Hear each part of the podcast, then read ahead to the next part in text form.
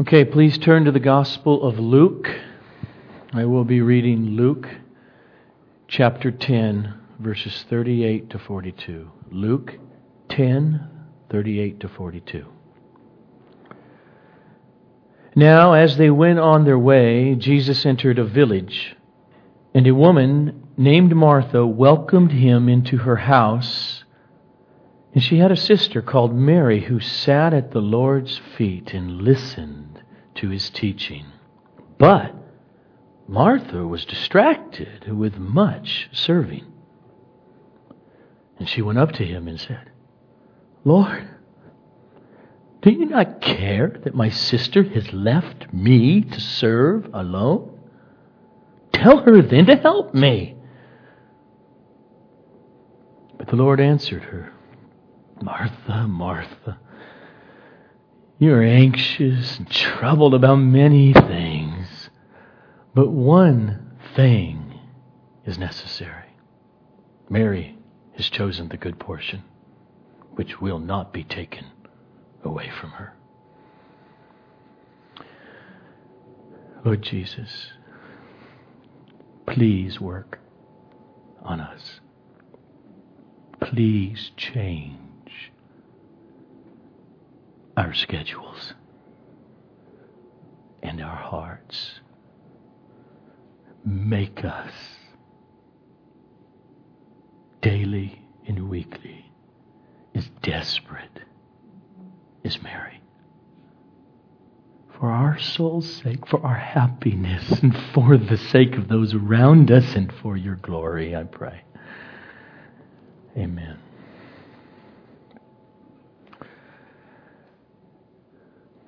One commentator on this passage writes, I quote, In their book, First Things First, Stephen Covey and Roger Merrill ask this penetrating question. What is the one activity that you know if you did supremely well and consistently, would have significant positive results in your personal life. They repeat the question with regard to your professional and work life and then ask, if you know these things would make such a significant difference, why are you not doing them now? They go on to discuss how we often wrongly let the urgent take priority over that which is truly important. And they're writing to business people and how to do their jobs and lives. Well, it applies to a baseball player. If you know that if you would just do things this way, what is most important to be better, why don't you do them? If you're a restaurant owner, what is the one thing that if you, know, if you concentrate on that most important thing, would make your business soar better? It's true for homeschool moms, CEOs. And according to Jesus, it applies to our walk with God.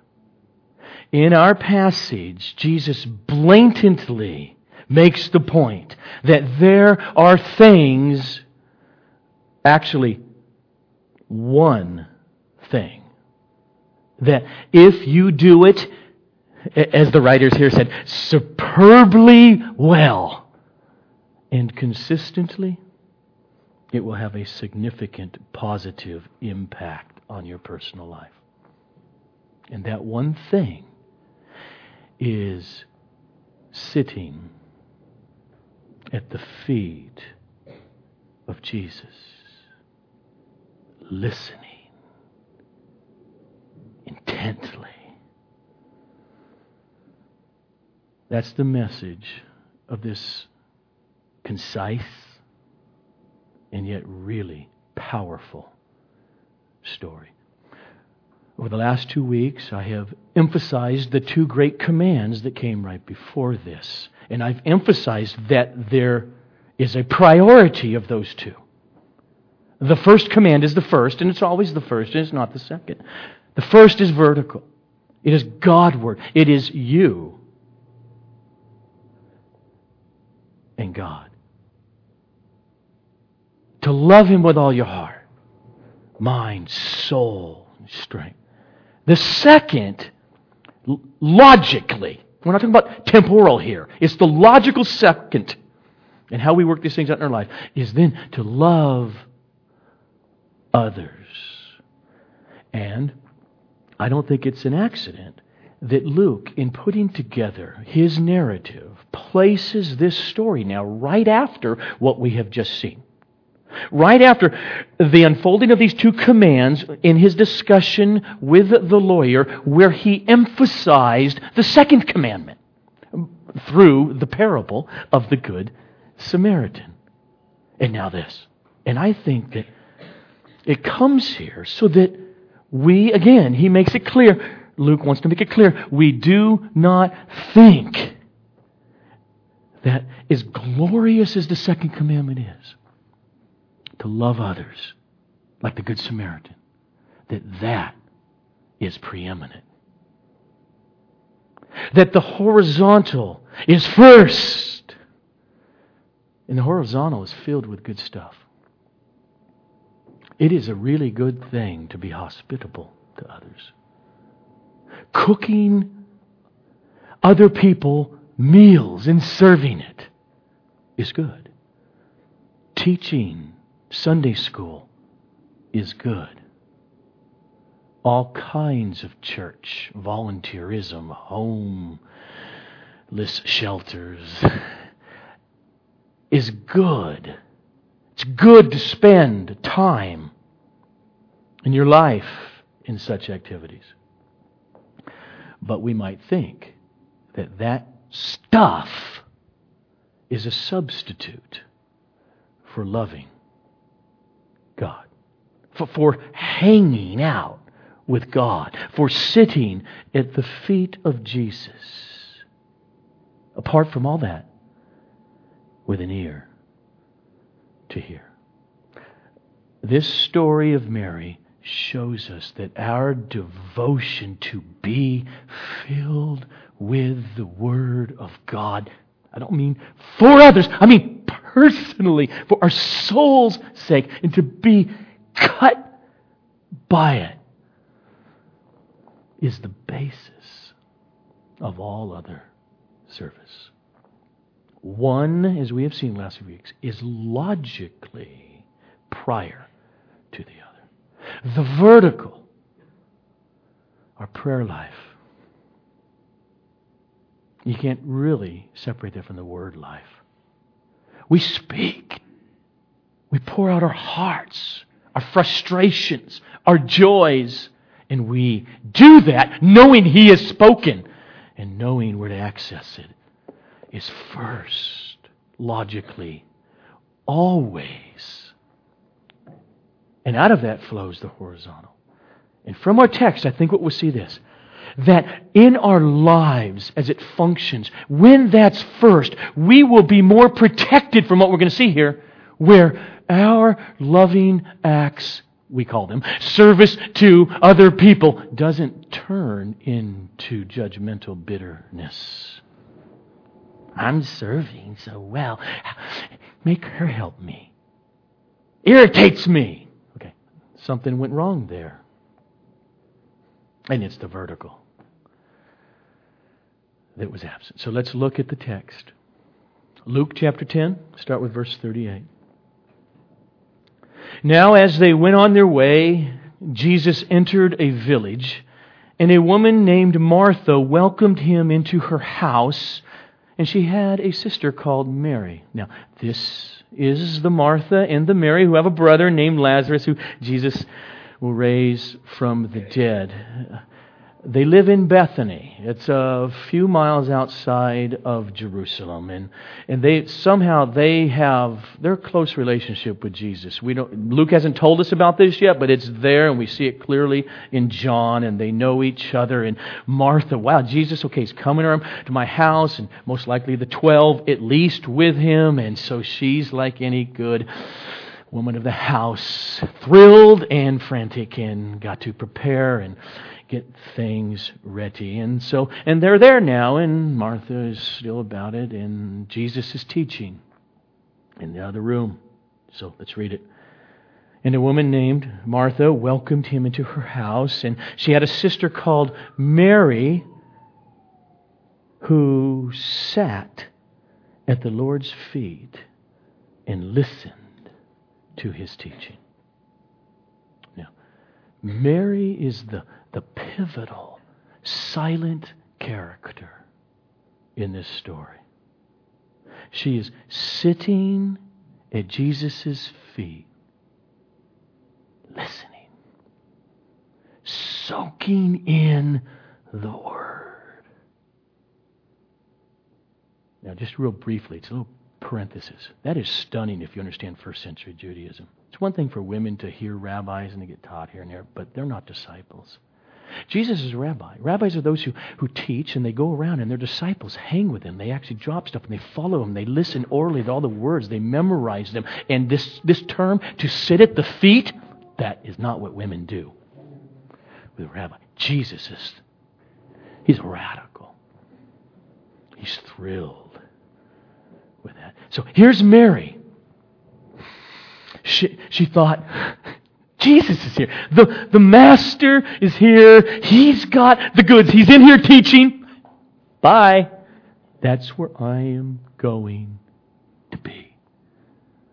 And the Greek really makes it stick out where she sat. It's this reflexive idea. Not just I sat, but I sat myself. I, she took herself said, I'm going to sit myself down here at his feet. She is intent on not missing a thing. Jesus is teaching, I'm there. So Mary got it. This is the point. She got it. It wasn't just anybody teaching. It was God's Word in her presence and teaching God's Word. And see, remember Luke writing to Theophilus, and, and Gentiles, he's very purposeful in his narrative as he lets us, the readers, we're looking outside at stuff. So we already are to know what he has said. See, he brought us to the mountain of transfiguration, remember? And then out of the cloud, a voice spoke, saying, This is my Son, my chosen one. Listen to him. Mary got it. The Word of God is being taught. In John, in chapter 7, you remember this? The officers then came to the chief priests and the Pharisees, who said to them, Why did you not bring him? That is, arrest Jesus and bring him with you. Response No one ever spoke like this man. At the end of the Sermon on the Mount, we get this comment. And when Jesus finished these sayings, the crowds were astonished at his teaching because he was teaching them as one who had authority and not as their scribes. And this was not because Jesus came up with some new teaching method. It had to do with the essence of who this teacher was. And that what he taught was synonymous with the Word of God. This is how he says it in John chapter 12. For I have not spoken of my own authority, but the Father who sent me has himself given me a commandment what to say and what to speak. What I say, therefore, I say as the Father has told me. In chapter 14 of John, he will say, Whoever does not love me does not keep my words. And the word that you hear is not mine, but the Father's who sent me. Okay, so what's clear in Scripture is that Jesus speaks the words of God the Father. And he speaks as God the Son. Jesus' words, the meaning of the sentences, the paragraphs, are the source of life itself. I see Marcelo nodding. He's preaching through John. That's why he's nodding. One reason, anyway. You remember John 6? When many of his disciples heard it, they said, This is a hard saying. Who could listen to it? Okay, so they're, they're, they're offended at words coming out of Jesus' mouth. And Jesus says, The words, get it, the words. The words that I have spoken are spirit and their life. And then we read, after this, many of his disciples turned back and no longer walked with him. And so Jesus said to the twelve, You want to go away also? And Simon Peter answered, uh, Simon Peter, got it. Lord, to whom shall we go?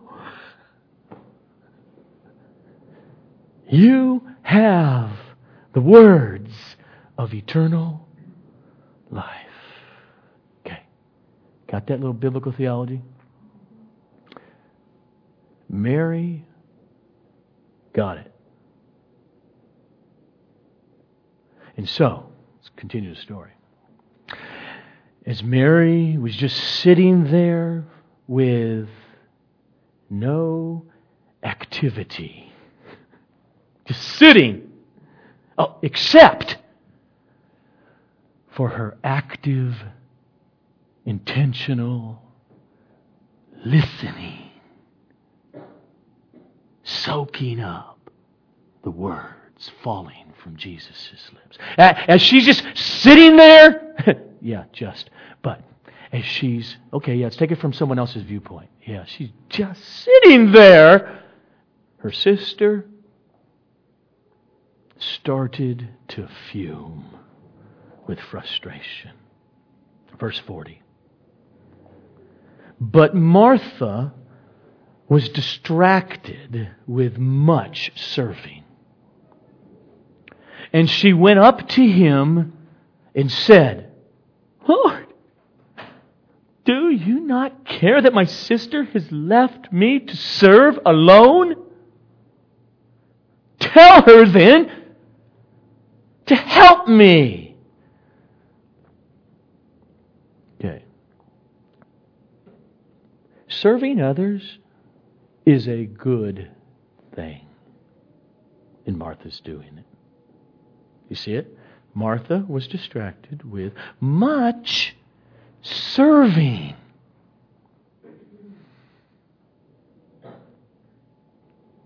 Okay, emphasize the other word that's supposed to be emphasized. Martha was distracted. That word in Greek, it, it means she was pulled away. Got to get the flow. Mary was sitting, listening to God the Son speak in her house. But Martha was pulled away with much serving. I mean, which made sense. I mean, people got to eat, and it's got to be nice, and women, you know what that feels like more than most men. It's people to be served. There's food to be served. It's got to be ready. It's got to be cooked right.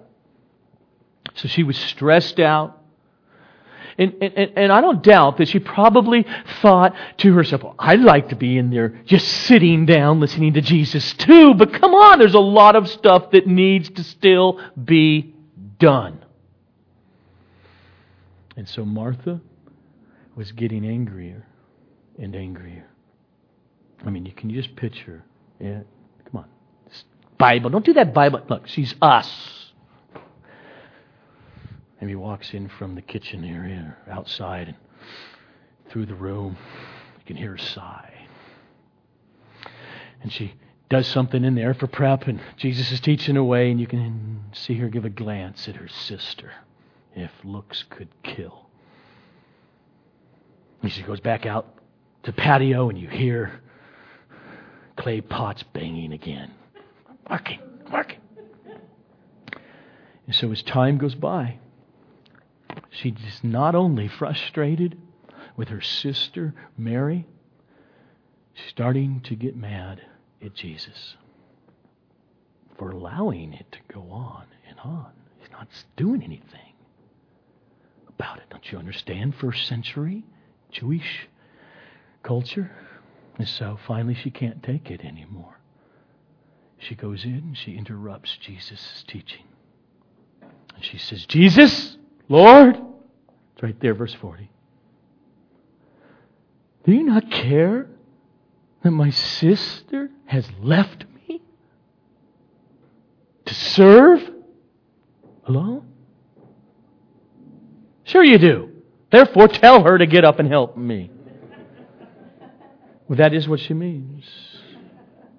Let me, let me paraphrase it. Jesus, are, are you blind? Can't you see how flaky my sister is? And you, you're part of the problem now. Can't, I can't believe you haven't said anything to her. So go ahead now. Tell her, which you and I know that you ought to tell her to do. Her self righteous attitude led her to rebuke Jesus. Look, Jesus, I'm preparing you a good meal. The least you could do is to get my sister to get off her little thingus and help me. See, that's what Martha's words are doing. It's what they meant to do. It's a rhetorical question that she asks. Okay? She's not looking for an answer. I wonder what the answer is, Jesus, your Lord. It's not what she's doing. It's a rhetorical question, which means she's making a statement. In her mind, the answer, therefore, in the question is obvious to everybody. So when she says, Do you not care that my sister has left me to serve alone? She's raising the issue of whether Jesus cares enough about her, Martha. And the obvious answer is, Of course you care, Jesus. That's why. Therefore, she answers it for him. Tell her to get up and help me. And, and I think, and I know I'm, I've been there, I think we've all been there. Sometimes when the answer to questions are so obvious that, that you have to tell somebody the answer, it really irritates you. I mean, I can't believe I got to go to that person again and say, no, no, the sky is blue. You see how I just did that? I can't even do it normally. I get so frustrated and intense. The sky is blue. Why isn't this not obvious? Okay, that's how Martha seems to feel. Do you not care? I, mean, I don't get it. Then tell her to get up. Like, I don't. Okay, she's frustrated, out of her mind. Martha's a competent person, I think. I think in today's world, I'm just going to make this wild guess. She's a type A personality. And with all of our differing personalities, there's positives to them, and there are negatives to them. Now, with Martha, type A, you want something done, get those people. Whew. You know, the other people can frustrate someone when you want something done. She's competent. She, she knows what she knows what needs to be done, She knows when it needs to be done. She knows exactly how it needs to be done. And if you push her on it, she will get in your face and say something like, Jesus, let me help you. Tell her to get up and help me serve. Okay. That seems to be what's happened. And Mar- no, Martha's priorities are out of whack. There is nothing wrong with serving people food, cooking it, preparing it, making things nice. That's not the point of the story. That's good stuff. But to do that horizontal good stuff instead of getting with Jesus. Sitting at his feet, listening to the word. Uh, and, and worse, project your distorted view on this whole topic onto other people like Mary to the point where you would yank her away from her Savior so she can help you. That is. Let me just let Jesus say it. Verse 41. But the Lord answered her, Martha, Martha, you're so anxious and troubled about many things. But one thing is necessary. Mary has chosen the good portion which will not be taken away from her. The double Martha, the Martha, the Martha, it's, it's, it's a rhetorical device for showing emotion. Jesus is here lovingly chiding Martha. You know why? Because he loves Martha. He loves you.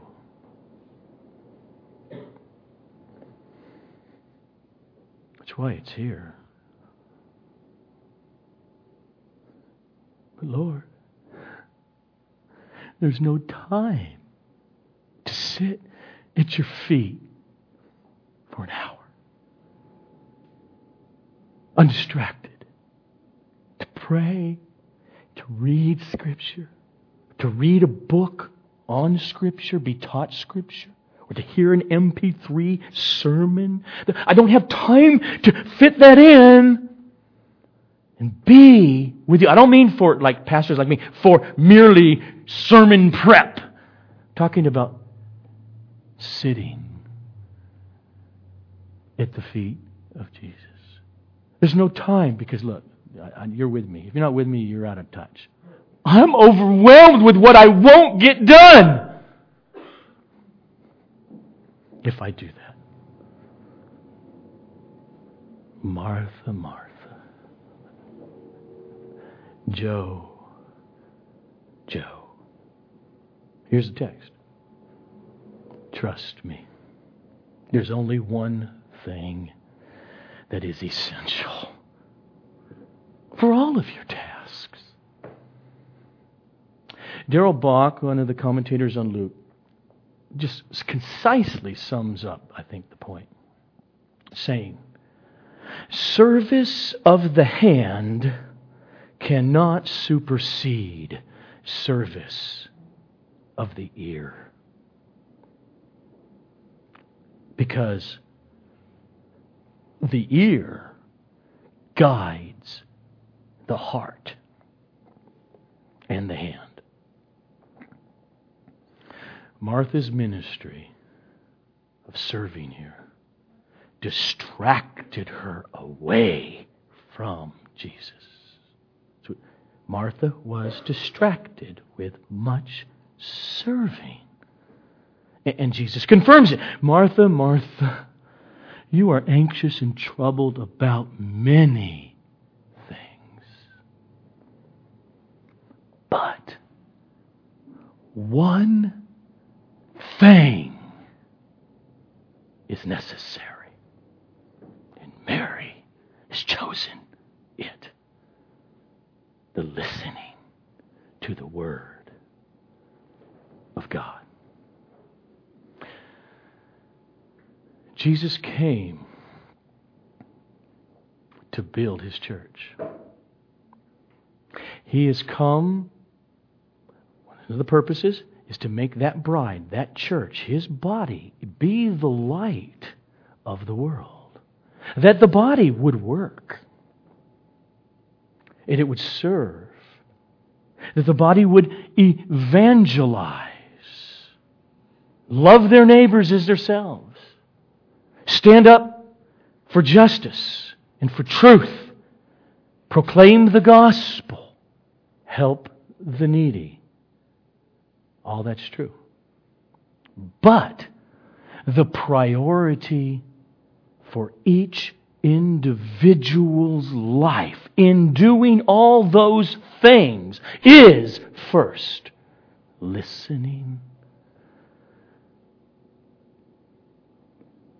being moved by, affected, at times tormented, encouraged by the Word of God. So, Jesus answers Martha. Martha, the answer is no. I will not take this experience away from your sister Mary. Food can wait. The essence, Christian, the essence of your call of coming to Christ, that, that is the core meaning of the Christian life, is not to cook a meal for Jesus. That's fruit. But the root, the root is, let me say it more clearly again, the root is not evangelism. It's not pastoring a church.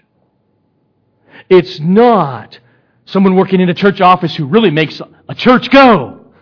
Wish we had an office. It's not running the Sunday school or teaching Sunday school. The root is to sit at the feet of Jesus regularly and intimately and personally be cut, sliced lovingly by the hand of His holy word in Scripture in various forms that that comes. You know how the Hebrew writer put it.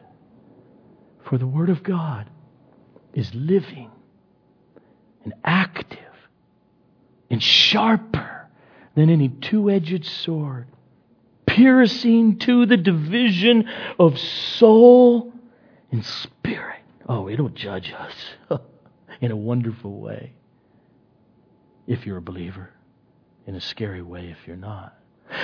It'll cut and divide between soul, and spirit, joints and marrow, and discerning the thoughts and the intentions of the heart. That's the thrust of our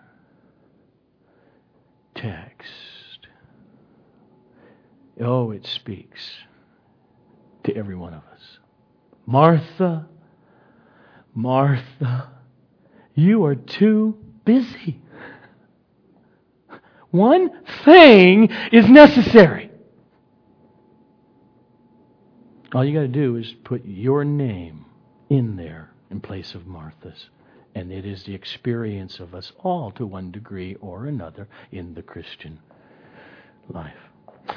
Martha was distracted by all of her preparations in this context. She was worried. She was anxious. According to Jesus, she was troubled about many things. Okay, why? Because she actually had a lot to do. Welcome to life. She had guests. She had meal to prepare. You know what that's like, women. How easy it is, though, to get distracted from the one thing that is necessary. That's the message. And in our modern world, I think things are probably only worse. Uh, with the advent of TV and now the internet, texting, social networks, Facebook, you know, how many people I run into who don't even know how rude it is when they're in a one to one conversation, how they constantly interrupt that. So, yep, buzz, buzz, gotta look at that. I don't know how people survive for those centuries. Okay, if, if we can do that with one another, how easy is that to do at the feet of Jesus? See, I don't, again, so, so we're clear. Don't mean perfunctory reading our Bibles, which we all fall into. I hope at least. At least we fall into that. Perfunctory, oh yeah, I did my prayer. No, I'm talking about the feet of Jesus, where sometimes it takes you more than 47 minutes to finally get there. I'm talking about where our hearts are finally moved and there's a sense of the presence of the Holy Spirit stronger than it was 20 minutes ago. Talking about at the feet of Jesus with the Bible open, the Word of God. It could be a sermon you're hearing preached in the MP. Doesn't, he's working on you and you're giving time for that. And then the Holy Spirit's presence is just strong and you got a vibration in your pocket. Someone responded to my Facebook book status. Got to find out what it was. The distractions are ubiquitous. What is so wonderful about Martha here in this text and that she existed and that this happened is that we can all feel exactly what she felt. It's our life. We all face deadlines. Students the homework has to get done. The work project needs to be finished. Studying a text, doing exegesis, it's got to be done. Writing a sermon, it's got to be done by such and such. I got a meeting in my business or at my work life is filled with that. It never ends. So everything comes down to time management. From a time management book called First Things First. I'm going to quote a little story, okay? Here we go. A time management expert was speaking to a group of business students. He pulled out a one gallon, wide mouthed jar and set it on a table in front of him. Then he took about a dozen fist sized rocks and carefully placed them one at a time into the jar. When no more rocks would fit inside, he asked the class, is the jar full? Everyone answered, Yes. He said, Ah. And he reached under the table and pulled out a bucket of gravel. He poured some in and shook the jar so that the gravel worked its way in between the larger rocks. Then he asked again, Is the jar full?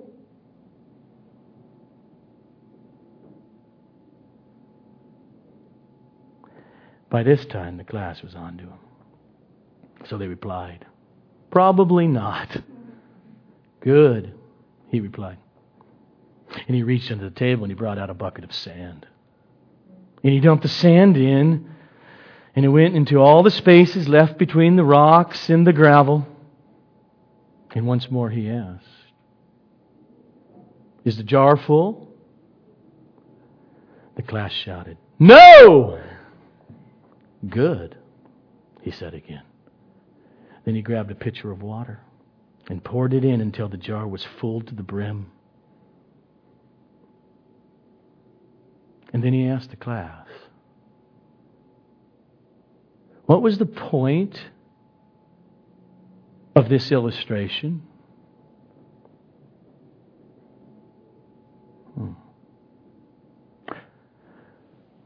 One eager beaver said, The point is, no matter how full your schedule is, if you try really hard, you can fit some more things into it. No! The speaker replied. It's not the point. The point is this. If you don't put the big rocks in first, you'll never get them in at all.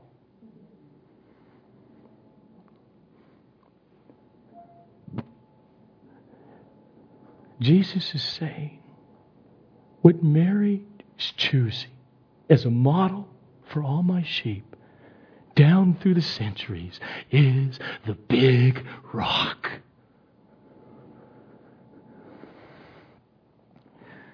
Listening. It's praying. This is how I see it in my mind. When I say this, when I say the word, I mean the word slash prayer communing. Jesus is saying in this text if you are not constantly careful, busyness will choke me out. The true source of your life, of your busyness that you have besides it.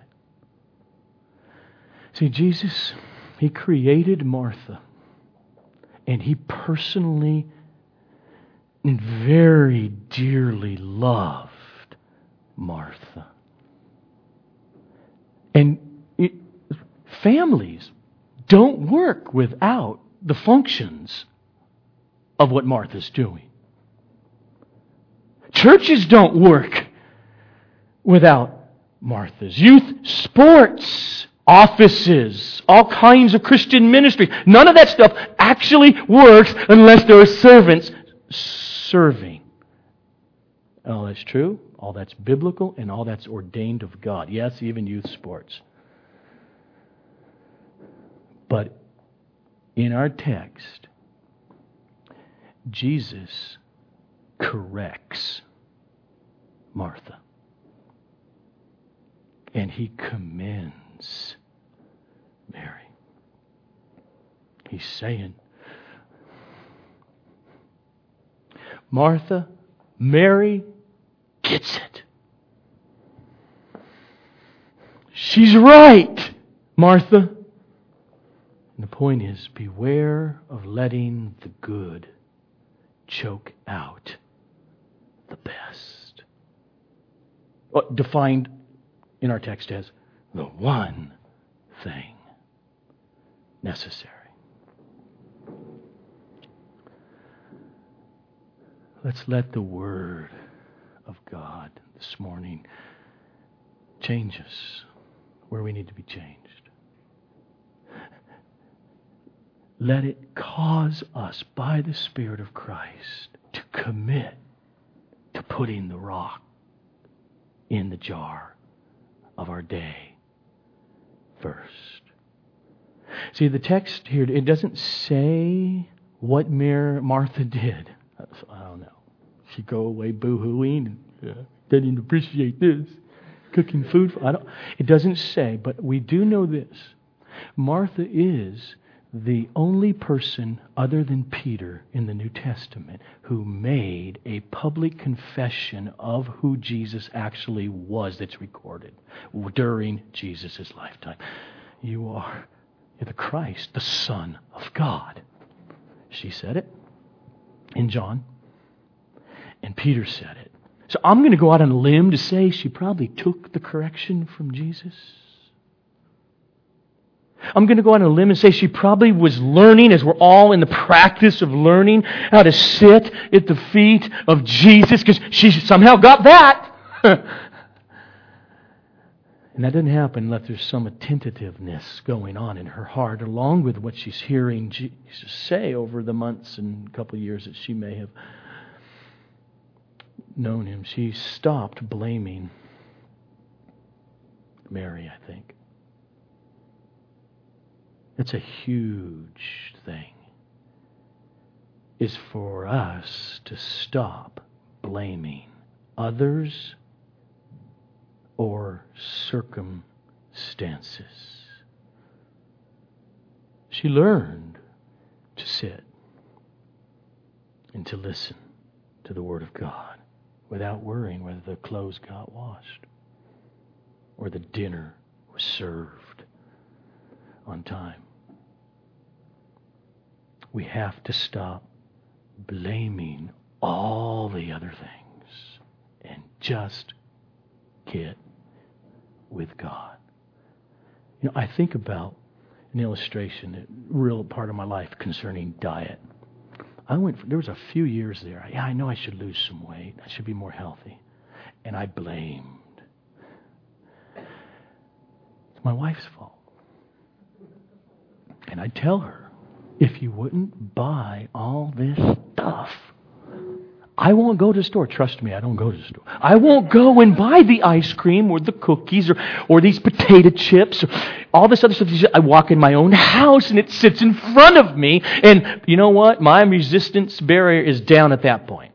I can do it. If it's not there, I don't have to get in the car and go get it. Blame blame, blame, fatter, fatter, fatter. Until it finally hit me. Do I really want to be healthier for my wife and my kids? If I do, Joe, the food situation with six kids is going to be the same. You have to change.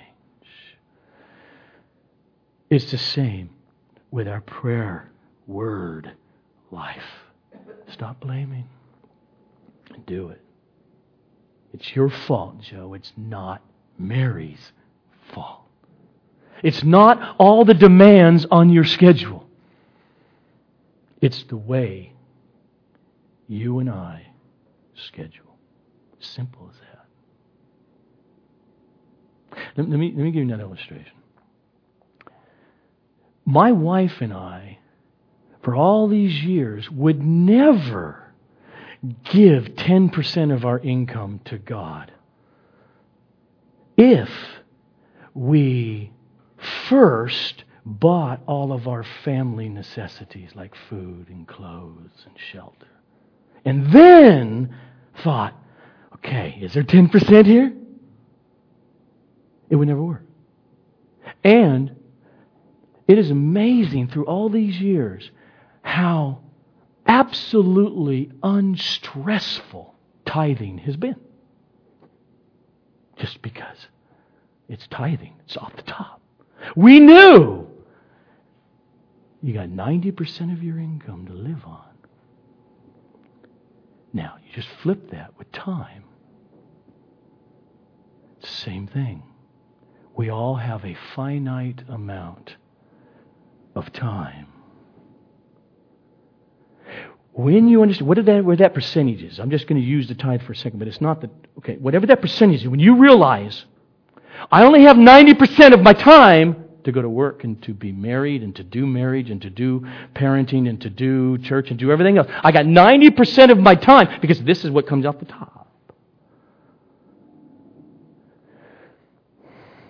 There's one thing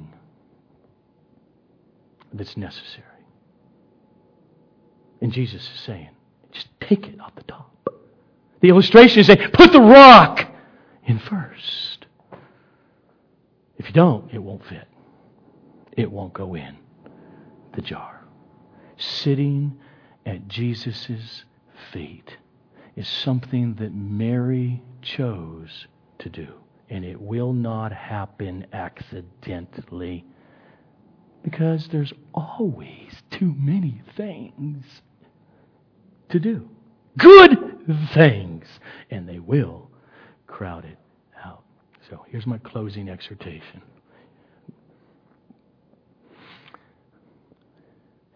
Christians, when it comes to having friends in your life, you need to keep them, you need to fight to be close to your friends. There's only so much time to do it. Fathers, mothers, oh, do we feel this? But you need to battle to spend time with your kids. Married people. Doesn't happen accidentally, you find out, especially after kids. But we married people need to battle to spend time, intimacy with our spouse. Dating away from children. There's only so much time today. Okay, got that? I, I'm going to tell you, I know that. I affirm all that. That's there now that we feel it. But first, before your marriage, before your parenting, there's one thing in life that's necessary. Fight to spend time with your Savior over the Word. Enough time to actually draw close where you know it's different now than when I started. Put the rocks in the jar first every day. And Lord Jesus, this is such a merciful, merciful text. And our great encouragement is also knowing how much you loved Martha. And in our battle of this life in which you are sanctifying us by the Spirit, and you are doing all the work in all of our failings, we know you love us. Grow us, teach us, along with Martha, how to press on in our daily lives and make the one thing that is essential and necessary be the first thing we build all of our lives upon.